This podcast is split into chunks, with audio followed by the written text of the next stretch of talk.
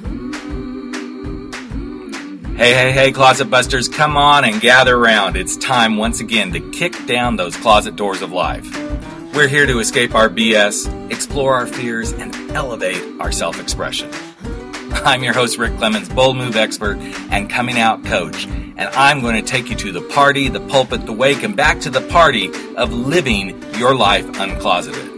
So come on, grab hold of yourself and get ready to step out, step up, and step into living your truth as we explore more stories, tips, and tricks for living your life uncloseted. Now let's get to the show.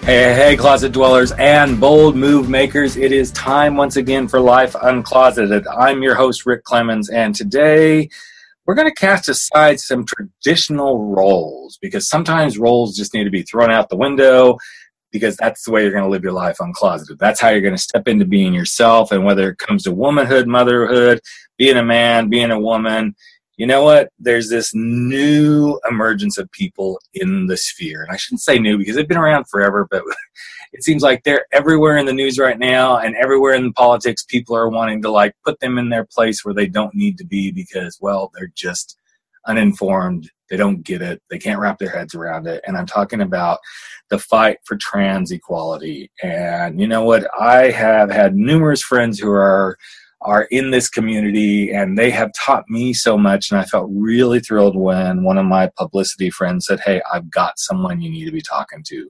she's a former real housewife of miami she's an lgbt activist she has just recently been given a beautiful designation as variety magazine's woman of empowerment her name is Lauren Foster, and she is joining us here on Life Uncloseted. Welcome, Lauren, to the podcast. I'm so happy to have you here. Hi, Rick. Thank you so much for having me. It's great. Absolutely. I'm looking forward to chatting with you and all your listeners. That's awesome. Well, and I know I'm gonna I'm gonna give the listeners a little secret. She is lounging in the Hamptons. Lucky her. She's joining us poolside and enjoying her life, as all of us should, because she is being exactly who she's meant to be. But this hasn't always been the case because I, I know in reading your bios and everything the very first time this kind of really cropped its ugly head is when you were modeling and somebody finally figured out wait this person isn't exactly who we thought so um, why don't we start maybe there or any other stories previous because i know your your journey has been amazing it's been beautiful you now help people in this arena but what was that first encounter really like when you're like okay i'm dealing with some crap now well, you know, Rick, I always lived my life as a woman. I never identified as anything other than that. Mm-hmm. And I never, you know, I always, I, I started modeling, my modeling career when I was about 17. And um, when I first started modeling in South Africa, what my friend who was an agent um, scouted me, and I know I was never modeling as a trans person. I always modeled as a woman. You know, I, I don't. I also don't believe there's so much going on about this trans revolution. Yep. And there's good things and bad things about it. Like I don't think that anybody ever should hire me because I'm trans. I think you should hire me because I sell your dresses mm-hmm. because you, that's how I think. Yep. And I know that sometimes I'm kind of a bad trans person because I think that people are screaming out loud and clear, "Oh, I'm trans and equal rights," and and that's great. And I think it's it's moving this, you know, our community forward and making people talk about the community. But I've always felt I've always identified as a woman, never as a trans woman. So I I modeled all over the world, and I ended up in Mexico City and went on on a casting. You know, my mm-hmm. agent never knew I was trans, and I just went on a casting, and I got this job working, you know, doing a five-page editorial for Vogue, and it was, you know, it, it was, you know, every model's ultimate goal is to be in Vogue magazine. And so I was super nervous and, you know, I didn't want to get my hopes up. And I went on the casting and I ended up getting the job. And I did the job and I never said anything to anybody. And it came out like, you know, two weeks after we had done the shoot. I picked up the magazine and, you know, I went home and, you know, kept on going over it and looking at it again and again and again. And I was thinking to myself, I started crying mm-hmm. because I thought to myself, I'm, I'm in this magazine. This is the culmination of everything of my modeling career. Um, and I couldn't really tell anybody, you know, this is so great and I'm trans and look at what I've done because, you know, you just wouldn't speak about that. Sure. In those days. And, um, and that was kind of a big moment for me. And then about four months later, I was in, I think it was about four months later, I was in LA and at, I was at this store called Gelson's, which is in Pacific Palisades, yep. which is where I, I moved to. And I was at getting groceries and I was checking out and I think it was the Inquirer and I bought, you know, I bought the Inquirer and I was going through it and there was a two page spread and it said Vogue model used to be a man. Wow. And basically the photographer had sold my story to Reuters or one of those, those, um, companies where they, you know, just sell your story. And I mean, my heart skipped a beat and I, I went home and I showed my boyfriend at the time. And it was just, it was the worst experience because, you know, that I was outed, you know, nationally. And the hard part, well, the easy part was, was that, you know, this is pre-internet because of course, yeah, you know, yeah. I'm not 20. And, and probably in like a week or so, as I've said numerous times, it was probably, that magazine was probably lining the bottom of a birdcage. Mm. You know, no one saw it other than the people that read it that week or whatever, or saw it in a dental office or something. So I, I felt exploited and it was really difficult, but very quickly afterwards, you know, the story really died down and no really, nobody really talked about it anymore. Right. Nowadays, if that happened, you know, you would be, you know, the whole world would know because the internet would just plaster that story everywhere. Right. So yeah, that's what happened. So as it, let's just kind of bring that to present day, and you just brought this up really well. That if this happened today, because of social media and everything, it would be everywhere. So thinking about that, and I know you've you've had other stuff that you've done throughout life, but what do you think would have been different for you today if that had happened? What would your life be like as if it was happening right now?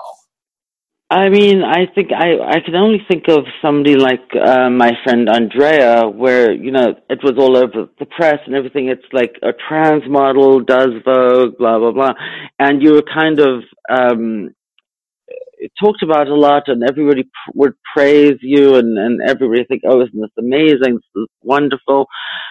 But again, it I kind of go back to my story about like I think that we should just you know I transitioned because I felt I'm a woman. Mm-hmm. I didn't transition because I think I'm trans. And I know that sometimes people have a hard time with that, but that's just how I am. I think people would, would now would, you know, they, they cheer you on and they just think it's amazing. And, mm-hmm. But you're cheering me on and thinking it's amazing because you're thinking, oh, this person used to be a man and now they're a woman. Right. Yeah. They don't, they don't, they don't wrap their head around what this really is. And I, I realize for everybody it's going to be different. No different than someone coming out of the closet as gay or lesbian because they, they can't wrap their head around these concepts of, well, this is how I see myself. This is who I've always been. And right. It, I almost want to say, and I have many times to someone heterosexually, this is who you've always been. So do you want me to really say, look, you're a heterosexual? oh, let's, you know, it's like, this is who I know I am. Now, I realize people have to go through this because this is the way our funky little human heads work. But I love how you're positioning this, Lauren, because I'm just a woman and I transitioned because I was a woman, not because I was a man who wanted to become a woman, which I get that can be some help in explaining things to people at times, but that's not what this is all about. This is who you were. It's who you've always been. Right. You know, and and I'm actually I, I'm I'm actually single now. I've been single for about six months, and I'm dating, and it's very interesting to be dating uh, as a trans person now. And I never never tell guys that I'm dating that I'm trans. Um, if they Google me or or something, you know, they might they they would obviously find out. But I just think that nowadays, especially millennials, which is yeah. I, a lot of the guys that I date are millennials. Um, they're pretty accepting about it now, but that's probably because I act and and carry myself through my life as a woman. I'm not. Mm-hmm. Do you know what I mean? I know that yeah, yeah, no, hard to. It's a different dynamic, and it forces everything. You know, it's it's just the excessive communication kind of alleviates tension and and resolves more issues than you might think it would. But um, you know, it's just it's a lot easier, I guess, for trans people nowadays. I just saw that there was a huge article that actually, funnily enough, came out in Variety this week about the trans community being accepted into um, the entertainment world. Now, that's that's great, and you know, Laverne Cox is amazing, as are you know my friend Trace Lysette. She's incredible. Mm-hmm. Um, but they're all identifying themselves as trans people who are acting. Now, I I was an I am an actor. I didn't I never, you know, don't hire me to do this job because I'm a trans person. Right. Just hire me to do the job because you think that I would, you know, act beautifully in this role. Mm-hmm. Which Does that make sense? Yeah, it makes complete sense because I think it's the next layer of acceptance. It's like, does it really matter? And I guess in you know, I can see some people's arguments of, okay, but trans trans individuals should be getting the jobs to play the trans roles. Okay, yeah, I get that, but then we can also say, well, then the gay actors should be getting the gay actor roles. And I want people to get hired, doesn't matter the industry, because of who they are and the talent they bring to the role or to the position. One hundred percent, one hundred percent. Don't hire me to play a trans person in a movie. Hire me to play a woman in a movie. Right, right. And if that woman happens to be a character who's trans, then okay, fine. But that's fine. Yeah. And I guess for me, this was years ago. It was back in 1996 through like 2000. I worked in a software company in Orange County, and one of our support individuals was a trans female. And the mm-hmm. reason that we had her there was because she was amazing. It had nothing to do like, oh, let's check the box, which you know back in 1996, there wasn't even a box to say, okay, we've got our 1% or 2% or whatever it is, trans, gays, whatever. It was just, she was phenomenal on the phone and she was very good at what she did. We did not hire her because, oh, look, we have our token trans person now on staff. And I wish people could get past this thing in so many different ways of you know, I'm I, I, want this person in my life just because I want this person in my life. I want them in this job because I think they're the best suited for it. I want to see them on the screen because wow, they're an amazing performer. That's the thing I wish we as a community, the LGBTQ community, could help move that needle forward more. And I get the fight. I, I'm not discounting the trans fight whatsoever because there is so much bullshit right now going on around this but just accept that people are people and this just happens to be their story plain and simple. That's 100% what i'm talking about. Mm-hmm, mm-hmm.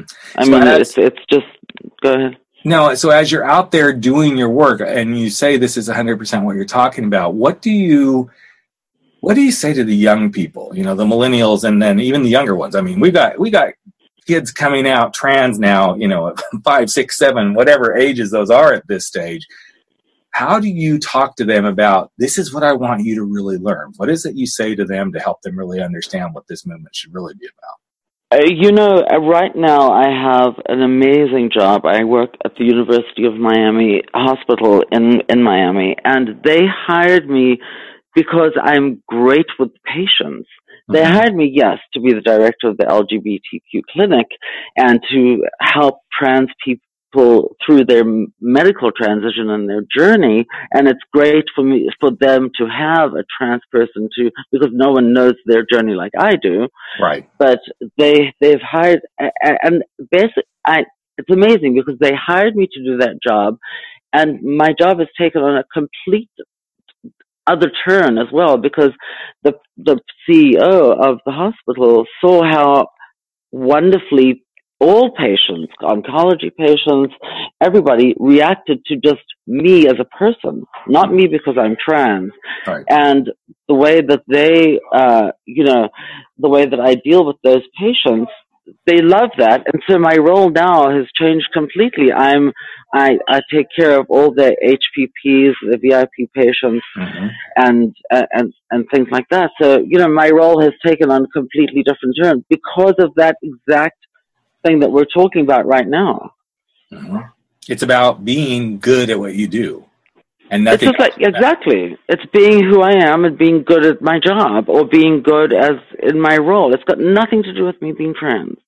But Lauren, don't you think part of that, and it was interesting because I was just interviewing another guest um, earlier today, and um, we had this similar conversation that it's about you really resonating with yourself. And when you can resonate with yourself and be good with yourself, then you can be good with other people. You can project that out. But those that struggle with being good with themselves, it seems like they bring that to the table and then that opens the door for everybody else to say, oh, okay, well, we need to treat you like this because this is how you show up. Personally, I, me being a gay man, is about, I don't know, 20, 30, 40 things down the list of who I am. I'm a dad, I'm a radio, you know, podcast host, I'm a coach, I'm a husband, I'm a, you know, all these other things. Uh, oh, by the way, yeah, I happen to be gay. It's not. Yeah, but that, but it, you wouldn't want to be referred to as this great gay journalist or this great gay dad. You're just a great journalist or a great dad. Right, exactly. And I think sometimes mm-hmm. this, and I realize the importance of us keeping these things in the forefront because we are far from, you know, we are far from acceptance in society. However, sometimes I think we put them so far in the forefront that we cause some of these problems ourselves instead of let's just be. Because the more we can normalize, and I know in our communities, I know I'm probably pissing some people off right now with what I'm saying, but the more we just live normal, most people aren't going to even question. They're just like, oh, that's right. Lauren. Oh, that's Rick, you know? And it isn't until, you know, and if they do get you know, if they get torqued by it, then it isn't because I was hiding anything. It's like, did I walk up to you and say, "Oh, are you heterosexual? Are you not divorced? Are you, you know?" I don't go through this list with anybody I meet. It's like, "Oh, hey, I'm Rick, and your name? Okay, cool." And we, life goes on. Right, right. I, I just, I, I feel like that's where I want this to end up, this story. That's where I want all the activism and everything that I do. And, and I think, and in that respect, I think I'm a great example of that. I, I ne- have never had a man, um, end a relationship with me because he found out that I was trans, ever. Mm-hmm. And I understand that maybe that has happened to trans people and I don't discount their relations or their struggles at all. But it's just I want if I want the story to end like this to be a guy meets a girl, they end up dating, they end up married, they end up having a relationship, and that shouldn't be an issue. That's where I want this to end up. Mm-hmm. Mm-hmm. And I wish that for everyone, not just oh my L- god, LGBT. Totally, I want everyone to be able to do that and again, I I think you and I are on the same page. We appreciate this pieces of the story, but there's so much more to the story. You know, there's so much more to us than right. uh, than being trans or gay right. or whatever it is. Right. I mean, I just I also wish that the T wasn't in the LGBTQIA um, uh, story because trans is it's not my sexuality. No. Trans is my gender identification. You know, lesbian, gay, bisexual, whatever. That's all a sexual. You know. Yep. You know. It is, but it's not. It's but trans is not sexual. It's, it's, being trans transgender it doesn't define my sexuality at all. But this is where society trips over that. I have been on so many panels and talked in so many different places, and when we get to the transgender piece of the story, I can almost see the audience like just go, oh, well, that's because this person is a, a female and they really want to be with a male. That's not it at all. they go immediately to the sexuality piece, and that's not what it is. That is not where this starts. I know I'm preaching to the choir with you right now, but it bothers me that this is how things get laid out when it's like, okay, folks, let's step aside, and we do a really good job on the balance that I've been on we're going to move to a part of the conversation which actually doesn't begin with sexuality. It begins with what this person sees in the mirror. It's how they identify. It's what they feel. this is different than what you just heard Rick, the gay guy, talk about, and what you just heard Angie, the lesbian, talk about, and what you just heard Tom, the bisexual, talk about. What we're about to step into has nothing